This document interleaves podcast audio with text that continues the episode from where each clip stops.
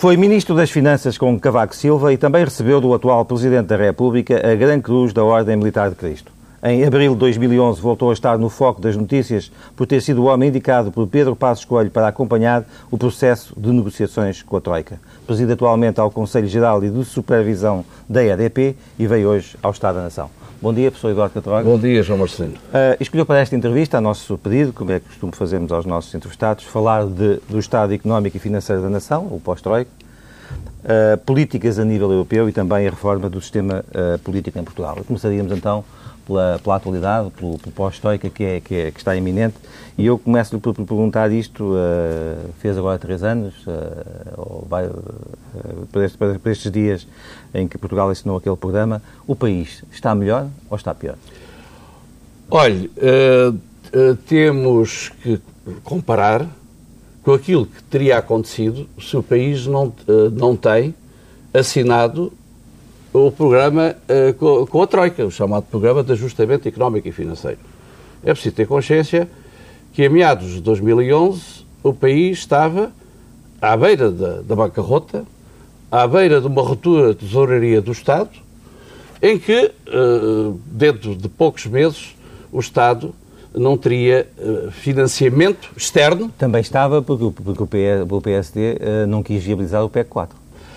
Uh, eu diria, eu diria que, que, que o PEC 4 uh, poderia ter, digamos, uh, adiado o problema por dois ou três meses, mas que a vinda da Troika era inevitável.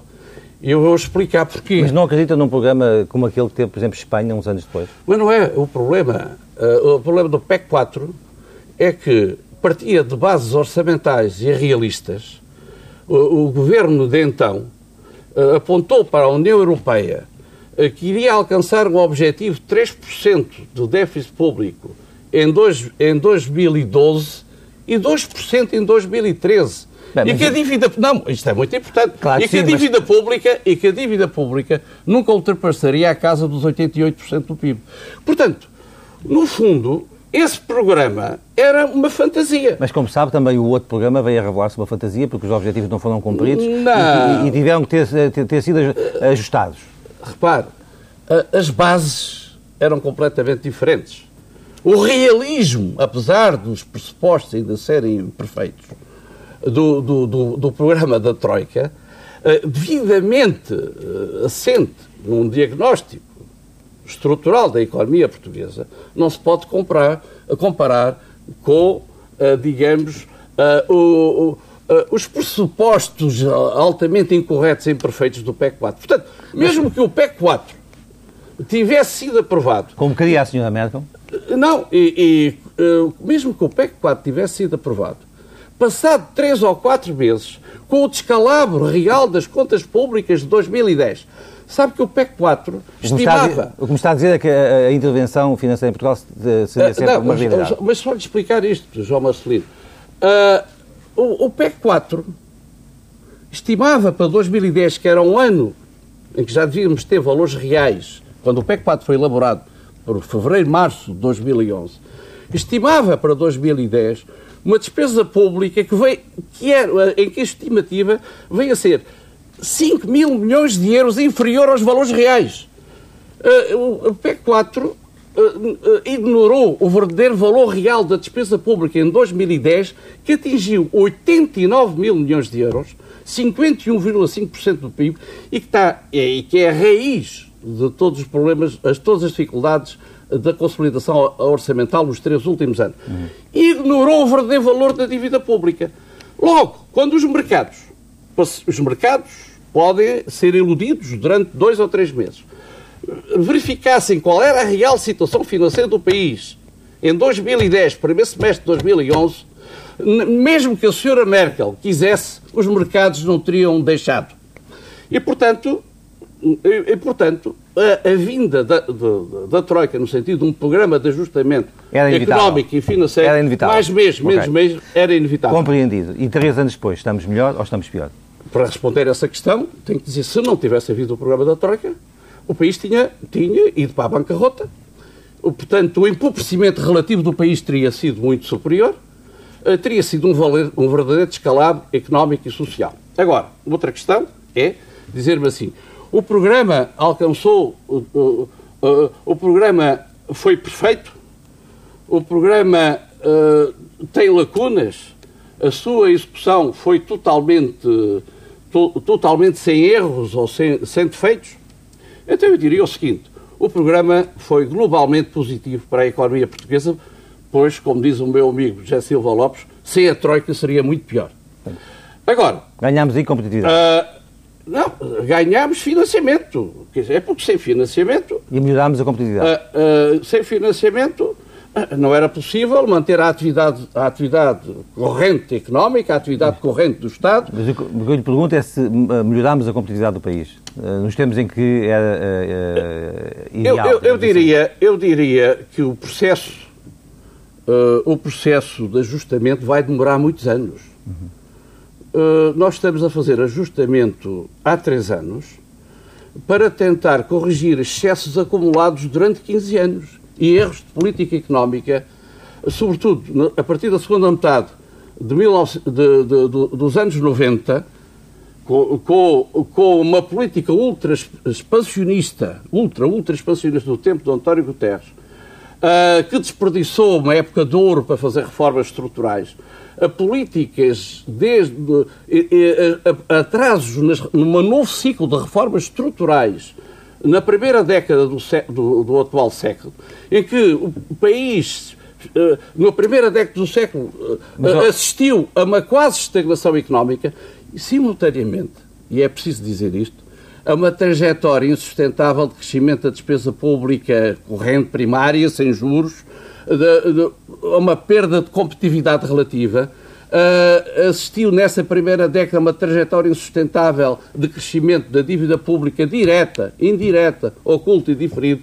Assistiu nessa primeira década uh, do, do, século, do século XX a uma trajetória insustentável também da dívida privada e, em consequência de tudo isto, a uma trajetória insustentável da dívida externa líquida com déficits externos anuais na primeira década do século, de 8 a 10% do PIB. Isso, isso, e, portanto, isto tudo tinha que ser corrigido. E isso é conhecido. Uh, falou agora na reestruturação do Estado. Uh, aí ouvem-se as maiores críticas aos últimos três anos do Governo.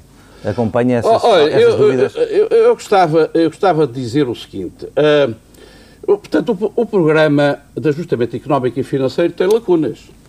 A principal lacuna, a, a principal lacuna foi não ter identificado bem as necessidades de financiamento do Estado. Uma das principais lacunas. Portanto, ficou abaixo daquilo que era necessário? Das necessidades de financiamento do Estado, porque ignorou as necessidades de financiamento do Estado enquanto acionista do setor público Portanto, em empresarial. Vez, em vez de 78 mil milhões, o ideal teria sido? À volta de 100 mil 100 milhões, milhões. De, euros da época. Portanto, houve, houve logo, digamos, uma restrição do financiamento e essa restrição derivou de, de, de uma definição política a nível, a nível europeu. Uh, por outro lado, uh, o, o, o, programa estimou, uh, digamos, de uma forma, embora tenha corrigido os valores irrealistas do PEC 4, não o corrigiu suficientemente e, portanto, a base de partida de 2010, quer em relação à déficit público, quer em relação à dívida pública, ficou subavaliada, o que condicionou a, a, fixação dos objetivos. Mas esses são os déficits do programa e os déficits da, da atuação governamental? Pois, agora, só para dizer quais, quais são, na minha análise, as lacunas do programa. Por outro lado, outra lacuna do programa é que olhou, olhou para o financiamento da economia de uma forma muito restritiva, fixando um ritmo de desalavancagem do sistema bancário demasiado acelerado, tanto mais que não contemplou a pressão do setor empresarial do Estado e das PPPs sobre o sistema bancário. Uhum. Portanto, isso aí acabou por condicionar muito a economia real. Uh, e, e, por outro lado. E também os sacrifícios que foram impostos aos E por outro lado, isto para mim é muito importante. Eu, na, nas linhas fundamentais da política económica e financeira que ia propor para as bases do programa eleitoral do PST, que apresentei à Troika, apresentei uma agenda integrada para o crescimento uh, potencial, competitividade e emprego, com dois subpilares. Aprofundamento das reformas estruturais, mercado de trabalho, mercado de arrendamento, sistema de concorrência e regulação de mercados, sistema de justiça, etc., etc., que era muito importante, e um, um, segundo pilar que era a reorientação dos incentivos fiscais e financeiros para o setor produtivo da economia, para os setores que exportam ou que evitam importações, uh, para o setor dos bens e serviços transacionáveis uh, como são caracterizados.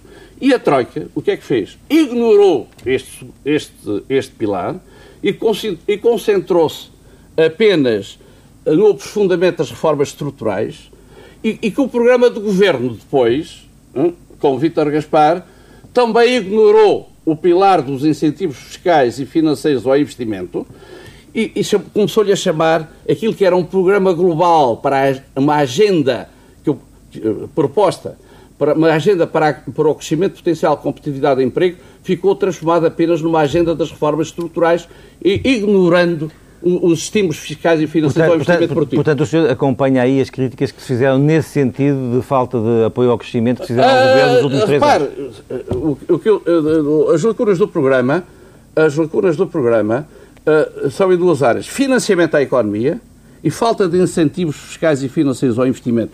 Tanto mais que o Governo, isso foi um, um defeito de execução, a reforma do IRC só aparece tarde e a mais horas. Não sei se está a ver. O, o, o, aparece tarde, eh, vale mais tarde do que nunca, mas, uh, uh, digamos, essa devia ter sido logo uma preocupação em 2012. Pode, Como mas... também devia ter sido logo uma preocupação em 2012, não para 2013, não um enorme aumento de impostos, mas uma enorme claro, redução da despesa, despesa, pública. Exatamente. E é aqui que eu queria chegar. E isso, e, e, isso é uma falha, já não é do programa, porque isso está no programa, é uma falha da, da atuação do, do Governo. Na minha ótica, o Governo definiu, por restrições políticas internas à coligação e pelas primeiras reações do Tribunal Constitucional, portanto, por restrições constitucionais, foi pela via mais fácil, em 2012, 2013, o aumento de impostos e deixou a redução da despesa, foi fazendo, ele herdou 89 mil milhões de euros de despesa pública total. Uh, no, no em 2013 a estimativa é 81 mil milhões de euros e no orçamento para 2014 78 mil milhões de euros, quando aliás o país... Acha que são números satisfatórios do não, o, não, repare, o país... A sua opinião, são satisfatórios? Não, para responder a essa questão tenho que dizer quais são as receitas normais do país.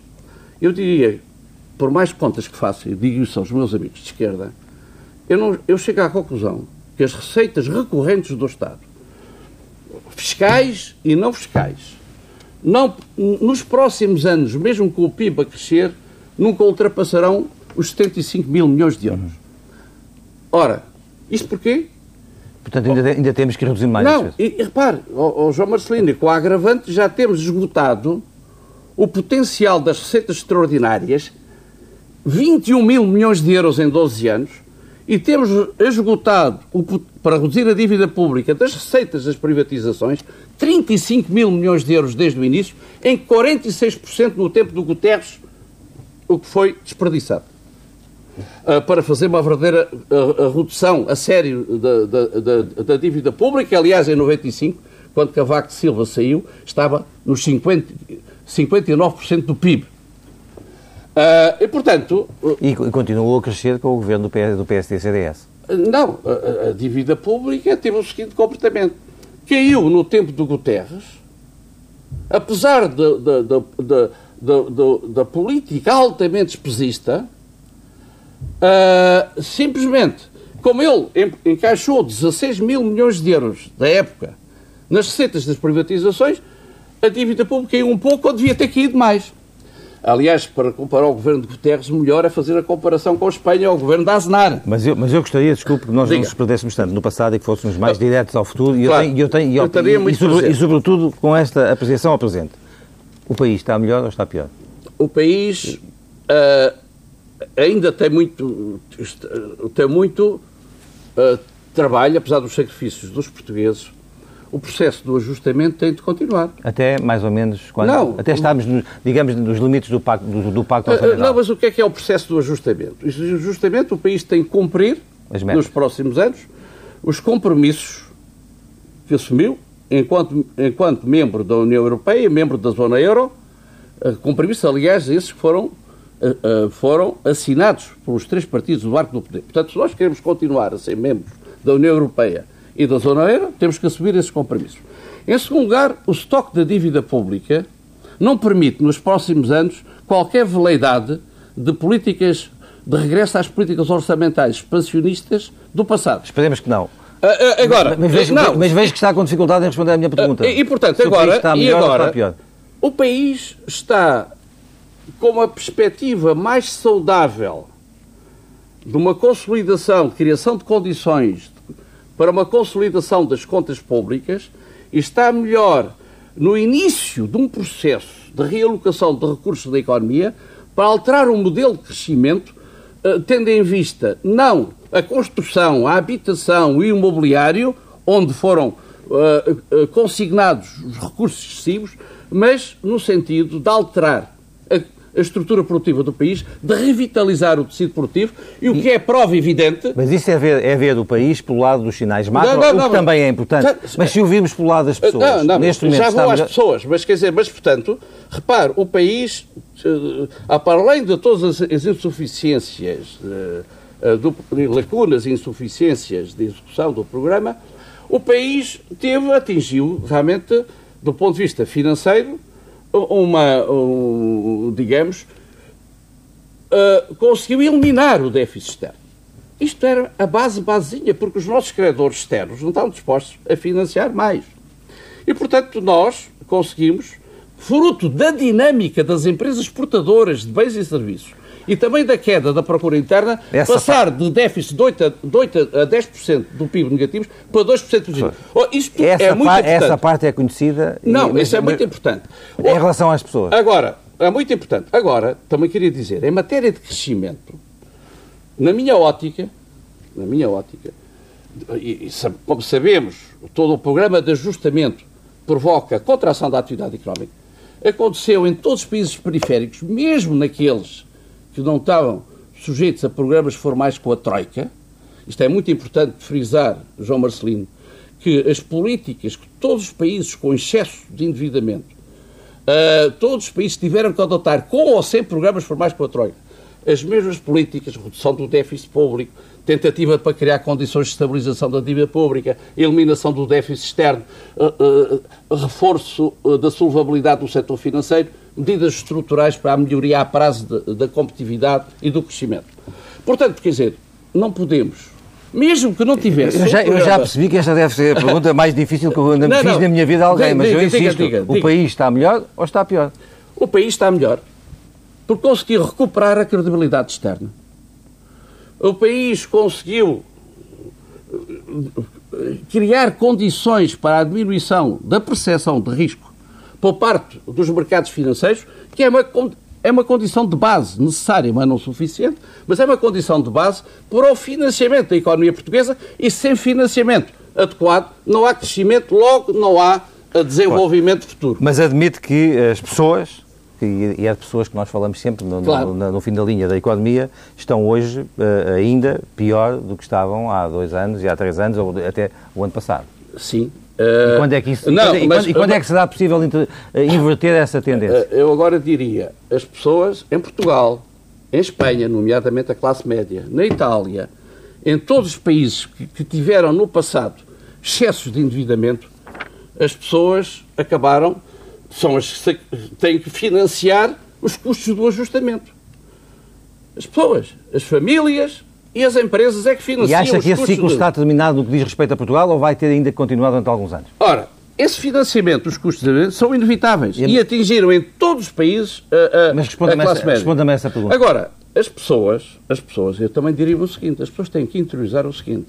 Nos ajustamentos anteriores, nós fomos à bancarrota em 1891. Fomos à pré-bancarrota em 1977. Fomos à pré-bancarrota em 2003 e fomos à pré-bancarrota em 2011. Em todos os processos de ajustamento, as pessoas ficaram mais pobres. Isto porquê?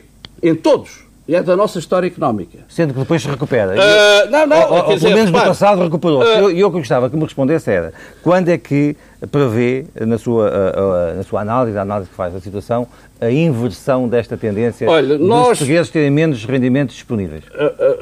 digamos, digamos ah, portanto, repare, só para, já vou responder, já vou responder, só para frisar. um excesso de endividamento do passado provoca recuos sempre do nível de vida. Em, uh, porque provoca a necessidade de processo de ajustamento e as pessoas sofrem sempre. Sabemos é isso. da nossa história. É. Não, não, é que às vezes as pessoas esquecem. Mas a memória é curta. Mas responda-me essa pergunta. Quando é que acha que Ah, agora, o país está, está em condições claro. de inverter esta tendência de afetar o rendimento das pessoas? Repare, para isso, para isso temos, que, temos que continuar o processo de ajustamento e de criação de condições para o relançamento do crescimento económico. O processo de ajustamento é fundamental uh, os nossos parceiros e os mercados sentirem que temos condições de estabilização financeira, por forma a que a taxa de risco da economia portuguesa não suba outra vez. Uh, e, portanto, isso, essa é a base A, ta- básica. a taxa de risco de- de- de- Da economia do financiamento está, está, está, Está a baixar, mas está a que ser- baixar, está, está melhor também muito por, por, por força Claro. daquilo que são os fluxos de, de capitais internacionais que neste momento estão a, ser, estão a vir dos BRICS para a Europa Claro, e isso tem é influenciado evidente. as taxas do sul da Europa. Até é, é verdade, mas se os, os países do sul da Europa não fizessem ter feito o seu trabalho de casa, os fluxos não se dirigiam para aqui, dirigiam-se para o outro lado. Portanto, quer dizer, digamos que há aí fatores externos e há fatores internos. Mas, precisamente, nós temos que garantir condições duradouras de sustentabilidade financeira. E estamos em condições de garantir?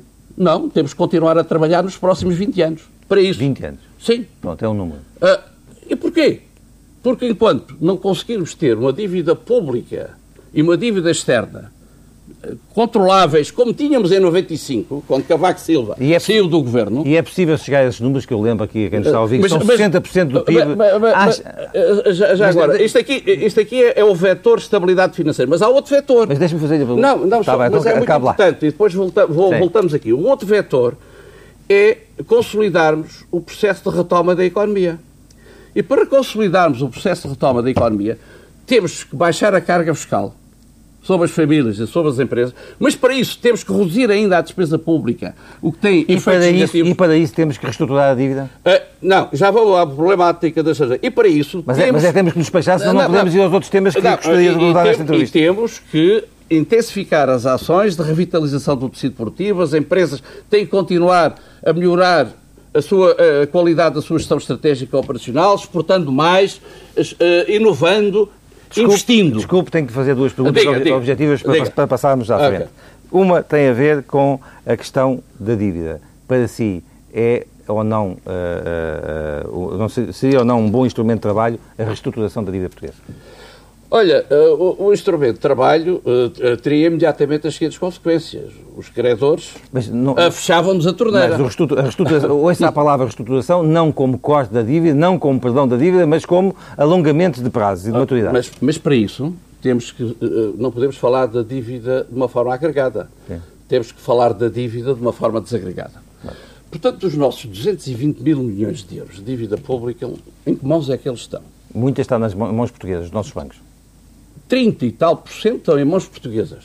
Bancos, companhias de seguros, famílias, etc. Mais de 30 por cento. 20 e tal por cento estão em mãos privadas estrangeiras. 20, menos do que aquilo que está em mãos portuguesas. Depois temos, temos eh, os fundos de resgate europeus, mais o FMI, que vão Portanto, ficar com o 78 que- mil milhões de euros. O que me está a querer dizer é que Eh, O que eu estou a querer dizer, a, a componente da dívida oficial, que é aquela do FMI eh, eh, e, da, e, e dos fundos de resgate europeus, essa, os fundos de resgate europeus, em termos de suavização do serviço da dívida, Já está. eh, nós não começaremos a pagar antes de 2021. Eh, e, portanto, já tem um prazo muito alargado. Já vi que E desvalor- taxas- já vi que desvaloriza não, não, a não, urgência desta discussão. Não, não é a urgência, acho que é de discutir. Agora, há que ser real, realista na análise. Portanto, em relação a essa parte, que era teoricamente aquela onde, onde seria mais fácil fazer a suavização, a suavização, taxa de juros entre 2% e 3%, com 20 anos para pagar, eh, que é a, a chamada dívida, a dívida dos fundos de resgate europeus, portanto, essa já, já foi reestruturada. A, a componente do FMI, a componente do FMI, essa, essa, co- conclua o mais rapidamente possível. essa, essa só tem sete anos. Portanto, quando se fala em reestruturação, essa reestruturação tem que ser eh, feita da seguinte forma: a reestruturação é permanente. Eu tenho que fazer o rollover permanente da dívida em função da minha capacidade de pagamento. E isso até acha e, que tem sido feito? E, e é esse processo da entidade do Instituto de Gestão de Crédito da Dívida Pública, que, tem, que é altamente eficiente, uh, faz e vai continuar a fazer. O que é fundamental aqui é que nós consigamos estabilizar o crescimento da dívida e depois consigamos demonstrar aos mercados. Em 2016 já vai ser o primeiro ano que está previsto aquela demonstrar aos mercados que a tendência será positiva. Até um dia, até um dia, na minha análise, até um dia. Quer dizer, portanto, se a gente... Estamos já em situação de que os mercados acreditem nisso? Ah, para já estão a acreditar e temos é que consolidar. Isto Pronto. é, para isso é muito importante uh, as contas de 2014, é muito importante os riscos do Tribunal Constitucional, é muito importante, é, é muito importante uh, o orçamento para 2015, é muito importante a vontade política do alcance deste objetivo. Portanto, não, não, subscreve, Portanto, não subscreve a urgência com que aqueles se, se tenta... Não é urgente, mas a reestruturação é permanente. permanente. É, portanto, esse, esse, esse manifesto Sim. é um manifesto essencialmente político. Do ponto de vista técnico, eh, do ponto de vista técnico. E, e, aquelas, tem... e, aquelas, pessoas da sua área política que o, assinaram, eh, que o assinaram foram pouco avisadas, é isso? Não, o que eu digo é que essas pessoas também têm as suas motivações políticas. Aquilo não, não, é um manifesto técnico, é um manifesto político. Mesmo, mesmo, mesmo, mesmo, mesmo aqueles assessores do Presidente da República que tiveram que ser demitidos? É, é, no meio deste, destes grupos há sempre uns que assinam quase de cruz. Uh, como já alguns depois vieram, a, vieram quase a, a confirmar. Portanto, quer dizer, nestes, nestes, há sempre uma psicologia do movimento do grupo e, portanto, eu acho que sim, mas é importante também, quer dizer, uh, reparo, a, Comissão da União Europeia. Já vamos à União Europeia, deixe-me só fazer uma, uma, uma, pergunta ainda da atualidade que tem a ver com esta, entre aspas, saída limpa sendo que não se sabe o que é isso da saída com, uma linha cautelar, visto que é uma coisa que nunca houve e, portanto, se tivesse existido no caso português, teria sido, como eu digo, o aparecimento do, do, do gambuzino. Uh, está à vontade com este caminho uh, que Portugal Olha, eu, vai percorrer nos próximos meses? Não, eu, do, dos últimos meses, quando fazia uma pergunta, diria que preferia um programa cautelar na sua versão mais leve. Porque acho... Se os países do Norte estivessem dispostos claro, a pagar. com certeza. Parece que, parece que não estavam. E parece que não estavam. E foi por isso que eu também sempre disse que não estavam e, portanto, que no mínimo o governo português deveria exigir uma, uma declaração política forte da Europa. Uh, da Europa. E essa, de qualquer forma, apareceu. Uh, ainda, na minha ótica, ainda devia ser mais forte. No fundo, tal como na Irlanda, o programa cautelar ficou com uma hipótese da reserva. Mas eu, eu, eu, eu adoto sempre a filosofia que valia mais, vale mais prevenir do que remediar e nós temos um seguro é, é, sempre, os 15, é sempre mil, os 15 mil milhões que estão que estão, uh, não, digamos, é... à nossa disposição e que foram, digamos, acumulados nestes, com as últimas emissões, Portanto, acabam por ser cautelar. A gestão, a gestão do Tesouro foi muito... Foi boa? não, foi uh, muito realista. Uh, isto é, tal como no caso da Irlanda, tal como acontece numa empresa em situações de dificuldade de liquidez, acumula-se excesso de liquidez como buffer e, e portanto, no fundo no fundo, eh, a, a, chamada saída irlandesa eh, foi é uma saída que acabou por ser bem percepcionada pelos mercados, era aquela que era desejada pelos nossos parceiros, embora eu continue a dizer que eu preferia, como homem calculoso que sou, preferia um programa cautelar leve, se possível. Mas como não foi possível, porque, porque agora também, se, algo, se eh, a breve, a curto prazo, Portugal precisar de algum apoio, já não será visto como uma linha cautelar, será sempre visto como um segundo resgate. Depende, de, não podemos, digamos, fazer cenários hipotéticos para o futuro. Uh, agora, depende, está Mas, nas nossas mãos. Uh, está nas nossas está mãos. relativamente otimista em relação a esse futuro? Uh, eu, eu diria que os sinais são positivos, mas não consolidamos. Nem a Europa consolidou a recuperação da sua economia. Mas já que me falou na Europa, vamos então a essa dimensão. O que é que a Europa podia ter feito mais e não fez pela, por Portugal? Uh, por Portugal e pelos países em dificuldade? Repare, uh, o, a arquitetura do euro, e toda a gente sabia isso, uh, que foi uma arquitetura possível politicamente no, no, momento, no momento da construção do euro, é aquela que a Alemanha também aceitou à época, e, sobretudo o eixo franco-alemão, mas toda a gente sabia, do ponto de vista técnico, que a construção tinha imperfeições, uh, na medida em que a zona do euro não era aquilo que os economistas chamam uma zona monetária ótima. Portanto, faltavam determinados mecanismos. Por exemplo, mecanismos para ajudar um país em situação de emergência financeira. Uh, mecanismos mas para... Tudo, tudo, isso foi criando. Agora, foi criando com... É só para dizer, digamos, criando, mas com atrasos. Lentamente, sim. Portanto, a minha maior crítica à Europa, já que não foi possível construir isso ab início, foi a reação lenta na criação do, do, do, do Fundo de Estabilização Financeira, uh, a reação lenta na, na, a nível do Banco Central Europeu uh, na, na, na, afirmação de que iria seguir uma política monetária uh, necessária para defender o euro, um, uma postura do Banco Central Europeu que também com atraso em relação à criação de uma rede de segurança, que é o programa OMT, isto é, o programa de compra de obrigações de dívida soberana, Uh, ainda que com condicionalidades, que isso União, funciona. União Bancária também? Uh, portanto, a União Bancária, o processo de construção da União Bancária tem sido demasiado lento. portanto, há quatro pilares. O pilar das, de, de, primeiro pilar, regras comuns. Segundo pilar, supervisão única. A, a terceiro pilar, mecanismos de resolução bancária em caso de, de dificuldades ou de insolvência de bancos. E depois o mecanismo de proteção dos depósitos, dos depósitos, uh, mecanismo de, de, de, de, defesa dos depósitos. Portanto, neste momento estamos apenas no pilar das regras comuns e, e, e prevê-se o pilar da supervisão, ainda que por fases. E, portanto, falta o pilar da resolução bancária. Repare, este pilar é fundamental. Que, que teoricamente vem a caminho. Ah, mas uh, está previsto para 2000 e daqui a dois ou três anos, 2015, 2016.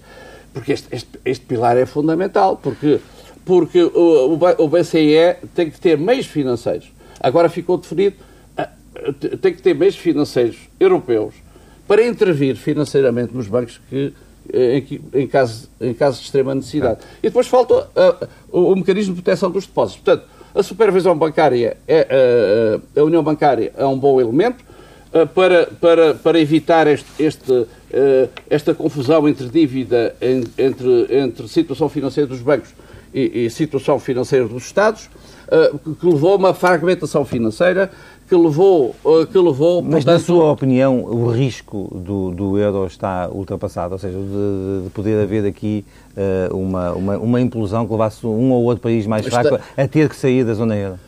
Ouça, uh, nós nunca podemos garantir, uh, fazer afirmações uh, dessas taxativas. O que eu diria é que, que, os mercados que há três anos atrás apostavam até, na, até no cenário extremo de desagregação do euro na saída de alguns países do euro, hoje, hoje acreditam que o euro está para ficar e que todos os países que estão no barco do euro vão continuar.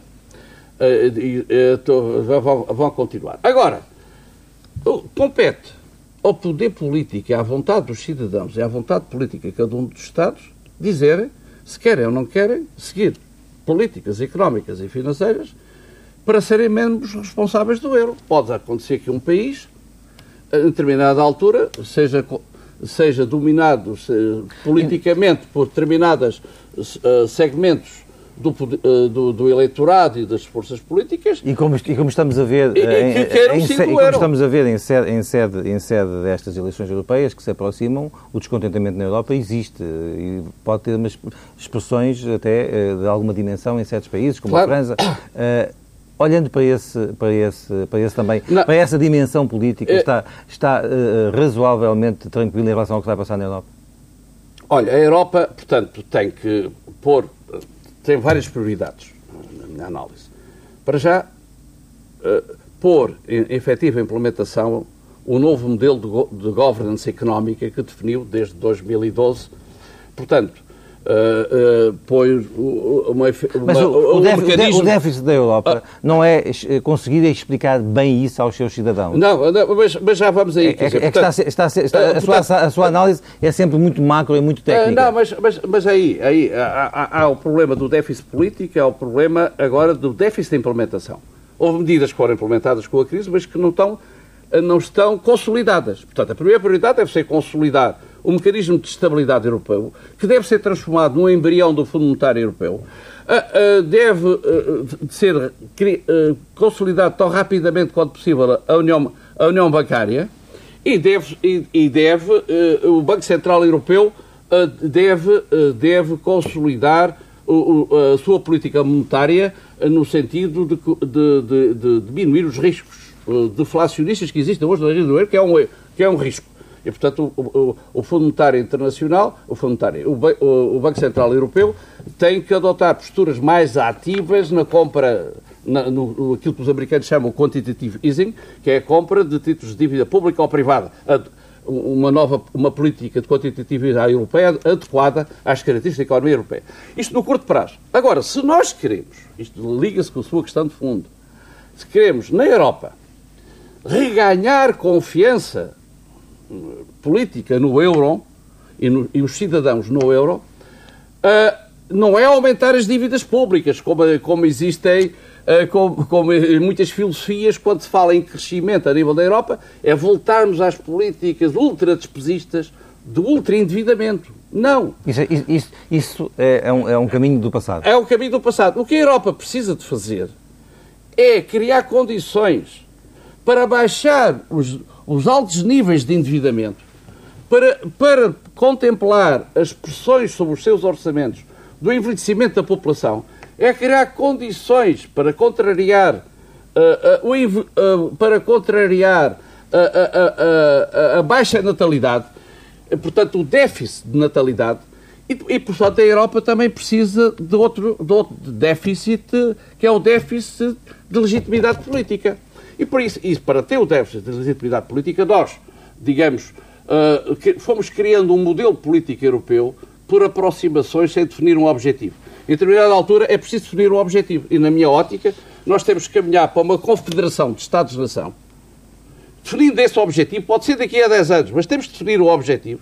Temos de dar, reforçar uh, o, o, a, a força do Parlamento Nacional, eventualmente fazer como nos Estados Unidos, ter um Parlamento o regime da proporcionalidade, mas ter um Senado uh, em que, com a igual participação de todos, de, de, de, igual participação por parte de todos os Estados-membros, portanto, tem que, uh, tem que rever os tratados, tem que rever o, os, todos os tratados, por forma a ganhar confiança política dos cidadãos e até, se possível, aí sim, eu não, não concordo nada com os políticos estão a vender a demagogia a curto prazo da mutualização da dívida. A mutualização da dívida, que interessa e que seria uma medida importante, só será possível com uma maior integração fiscal e política para que exista a responsabilidade solidária dos cidadãos. Está compreendido. E, portanto, isto é um processo é um processo que tem que. Repare, aqui o problema da Europa é não ver. O problema da Europa será muito. O meu é falta de tempo. É, é, é, deixa, é, deixa... é, não definir os objetivos fundamentais. Já, já, já não temos okay. tempo para ir à reforma do sistema político em Portugal, okay. mas há duas ou três perguntas de atualidade que eu não posso deixar de fazer. Uh, uh, uma delas é esta e peço uh, respostas muito curtas. Hoje teria voltado a aceitar o convite de Pedro Passos Coelho para estar naquelas negociações como um elo de ligação entre o PSD, o governo português, que estava Olha, a liderar eu, eu, eu sou um cidadão independente que nunca me filiei, apesar do, do PSD ter feito propostas nesse sentido. Sou um homem da área da social-democracia, sou um democrata, sou um cidadão e, como cidadão, aceito missões políticas pontuais. Portanto, voltaria a aceitar. Voltava a aceitar. Incomoda ver tanta gente do, do, seu, do, que esteve consigo no governo e lembram, entre outros, Duarte Lima, Oliveira Costa, Dias Loureiro, com problemas ligados à, à, à justiça? Ouça, quem esteve comigo no governo foi uh, foi, o, foi o Dias Loureiro. Duarte Lima estava no Parlamento. Estava no Parlamento, mas estava, uh, estava, portanto, no, estava no seu perímetro uh, Portanto, digamos, isso significa que estamos num Estado democrático. Em todos os países, em todos os regimes políticos, há, há situações que... Situações que podem justificar a intervenção da polícia, da, da, da, a intervenção da justiça. Eu recordo, por exemplo, Dias Loureiro ainda não não foi condenado por nada, ao contrário do que aconteceu com Duarte Lima. Portanto, há casos e há casos. Uh, uh, Dias Loureiro, até à data, não, não aparece referenciado aí, uh, mas não, não, tem, não tem, tanto quanto eu saiba, nenhum processo em que seja acusado. acusado. Portanto, há aí também muita muito nevoeiro dia, em tudo isto. Dia, dia, 17, dia 17 vai votar na, na coligação PSD-CDS? Uh, vou votar na coligação PS, PSD-CDS uh, uh, porque penso que Rangel, Rangel, eu não voto, sendo independente, não voto por cores partidárias. Uh, eu Mas voto... O senhor, o senhor, é um independente muito alaranjado. Ah, ah, quer dizer, com certeza que é a minha área política, mas não quer dizer que tenha sempre votado no PST. Sou independente. E, e portanto, mas vou votar porque uh, Rangel é de longe melhor que Francisco Assis. Uh, tem um, da maior realismo na defesa dos interesses de Portugal no âmbito da política europeia. Já não temos muito, muito mais tempo. Um qual é, hoje em dia, visto que está na EDP, qual é a sua posição sobre aquilo que se chama em Portugal as rendas excessivas da, no âmbito da energia? Ouça, o que, eu, o que eu diria é o seguinte: tecnicamente não existem. Mesmo, mesmo que existisse alguma componente, os, o Estado, enquanto acionista, ao longo das nove fases de privatização, vendeu o rendimento da empresa aos acionistas privados. E, portanto, agora não deve mudar não, as não. regras de jogo, é isso a dizer? Não, é mudar as regras de jogo, não deve espoliar aquilo que vendeu. Uhum. Para terminar mesmo a última pergunta, como é que está o seu Sporting? O meu Sporting uh, cometeu os mesmos erros do país, excesso de endividamento, má política de investimento, má política durante 15 anos, tal como aconteceu. Eu costumo dizer aos meus amigos de esquerda que ficam muito socialistas, dizer assim, de 96 a 2010 o Partido Socialista governou 85% do tempo. Portanto, todos têm responsabilidades, mas há uns que têm mais responsabilidades do que outros. E, e portanto, o Sporting cometeu os mesmos erros de Portugal. Má gestão... Vai, e vai precisar de uma troca também? Uh, má gestão... Ou já está, e, e, sim, ou já Sporting, está, já está o Sporting é que pode pedir uma reestruturação da dívida sem muitas consequências financeiras. Uh, e, portanto, eu penso que também está a fazer a reestruturação da dívida uh, uh, permanentemente, aliás, como o Benfica e o Porto, que estão todos altamente endividados, uns mais do que outros. Professor Eduardo Catroga, muito obrigado por ter vindo à TSF e ao Diário Notícias.